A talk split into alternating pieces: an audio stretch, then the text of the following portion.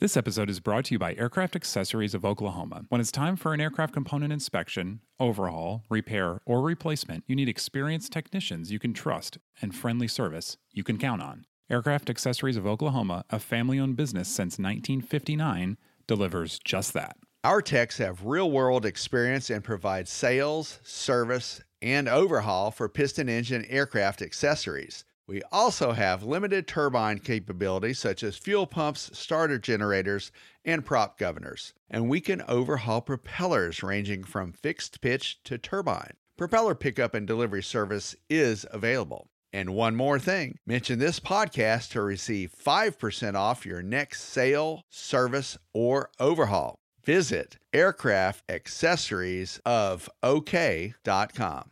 This episode is brought to you by Genesys Aerosystems, a Moog company and leading provider of autopilots for rotor and fixed wing aircraft. The Genesys S-TEC 3100 digital autopilot provides increased safety, decreased pilot workload, and is approved for over 200 makes and models. To learn more about the S-TEC 3100, visit genesys-aerosystems.com. That's genesys-aerosystems.com.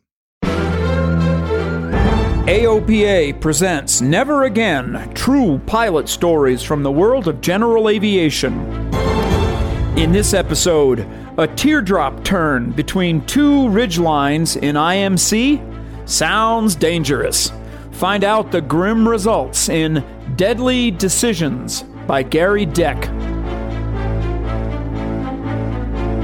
It was January 1974. The future was bright, or so I thought. I had just completed my formal education after returning from Vietnam only 22 months earlier. I was ready and anxious to land a job flying for American, Delta, Eastern, or United Airlines. My timing couldn't have been worse. The country was in the middle of what we were calling a fuel crisis. The airlines were not expanding. With no immediate job prospects, I decided it would be a good time to pursue my airline transport rating, later changed to Airline Transport Pilot, or ATP. Raleigh Durham Aviation offered ATP training and was also a Cessna dealer, so I trained in a brand new Cessna 310Q. Immediately after my check ride, the airplane was sold to a business in Richlands, Virginia. A day or two later, the salesman who sold the 310 called and asked me if I would be interested in a job flying a Beech Baron for a business also based in Richlands, Virginia. The pilot currently flying the Baron was going to work for the company that had just bought the 310. I said I was interested, so he told me to catch an early flight the next day to Tri Cities, Tennessee, where the pilot leaving the job flying the Baron would meet me. I arrived early the next morning. The pilot from Richlands was a nice guy, a couple of years older than me. He had come to the United States to attend flight school and build flight experience with plans to return to Denmark and fly for the country's airline. We departed Tri Cities with me at the controls and headed for Richlands. I had not taken the time to familiarize myself to the area, so I simply followed his instructions. Arriving over Richlands a short time later, he advised me to begin my descent and start a teardrop turn to the right. He explained that we had just passed over the town of Richlands. He knew that because he had tuned in the AM radio station located in downtown Richlands on the ADF. He said I needed to maintain a 750 feet per minute descent while turning. As we entered the clouds, he told me to tighten the turn. I was already in a standard rate turn, but I complied, and we soon broke out of the clouds at about a thousand feet above the ground with the small town of Richlands in front of us.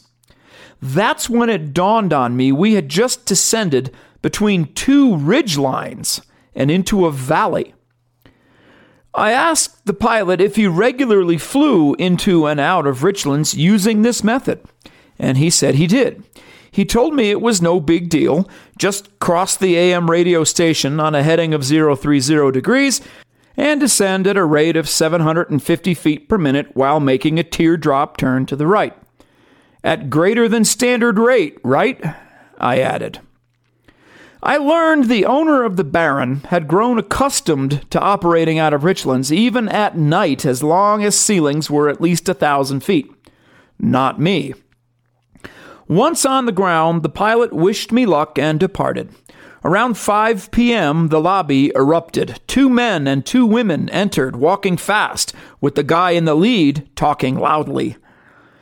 As they entered, the guy in the lead saw me and said, You must be the pilot from Raleigh. I acknowledged that I was, uh, so he said, File for Merritt Island, Florida, and let's get going. I filed an IFR flight plan, and we were soon off the ground. The owner sat up in front with me, which was fine until he reached up and retarded the throttles right after breaking ground. I put my hand up to stop him, but he had already pulled them back to climb power. He informed me the engines would last longer if we didn't keep them at full power so long. I told him I had learned most engine failures occur at first power reduction, so I preferred to wait until reaching a couple of hundred feet before reducing to climb power. It was certainly a debatable point, and it was his airplane, so nothing else was said. We landed in Merritt Island, Florida at about 8:30 p.m. I was looking forward to getting to a hotel and kicking back, but it was not to be. While taxiing in to the FBO, the owner said, "Okay, go back to Richlands and pick up 3 guys that will be waiting for you and bring them down here." I was stunned. It was at that moment I decided I would not be taking this job. I thought I would do as he asked, knowing this would be the last time I would be subjected to him. I refueled the airplane, filed an IFR flight plan for Bluefield, West Virginia, and took off heading north. Bluefield was the closest airport to Richlands with an instrument approach. If the weather was good enough, I would cancel the IFR flight plan and fly visually to the desired destination. Not tonight. The weather at the destination wasn't too bad, but it would be late and I would be tired, so I called ahead and told my passengers to meet me in Bluefield. It was a little after midnight when I arrived. The weather wasn't too bad, but bad enough to require an instrument approach. I was glad I made the decision to meet my passengers in Bluefield. Putting on fuel and filing an IFR flight plan back to Merritt Island took only a half hour or so, and my three excited and well lubed passengers and I were off for the final flight of the day. After takeoff, the tower released me to departure control about the time I entered the clouds. A minute or two after contacting departure control, I lost communications. All engine and navigation instruments were working fine. Everything was good except my communication radios. I turned them off and back on. I checked the circuit breakers. No good. I couldn't hear the controllers, and I presumed they couldn't hear me. My clearance was to expect 9,000 feet 10 minutes after departure. So, 10 minutes into the flight, I climbed to 9,000 feet from my initially assigned altitude. I had already changed my transponder to Squawk 7600. When the radios suddenly started working after a couple of hours, I contacted Jacksonville Center and was asked twice who I was. Later that day, I briefed the owner about the radio problem. He said I could take the airplane to Daytona and have it repaired, which I did. After two days in Merritt Island, I flew the owner and three others back to Richlands, Virginia. I rode with the owner to his office, and he informed me how much he was going to pay me to fly for him. I told him I wouldn't be taking the job. He paid me for my time, reimbursed me for my airline flight, and had me driven to Tri Cities Airport for my flight back to Raleigh. Sadly, the story doesn't end there. A couple of weeks later, I got a call from the salesman who had sold the Cessna 310. He told me the Danish pilot, with four passengers aboard, had flown the new 310 into the side of a mountain just outside of Richlands.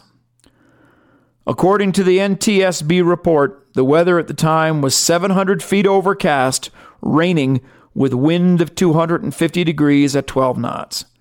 The aircraft impacted terrain at 3,200 feet at 2015 on February 28, 1974.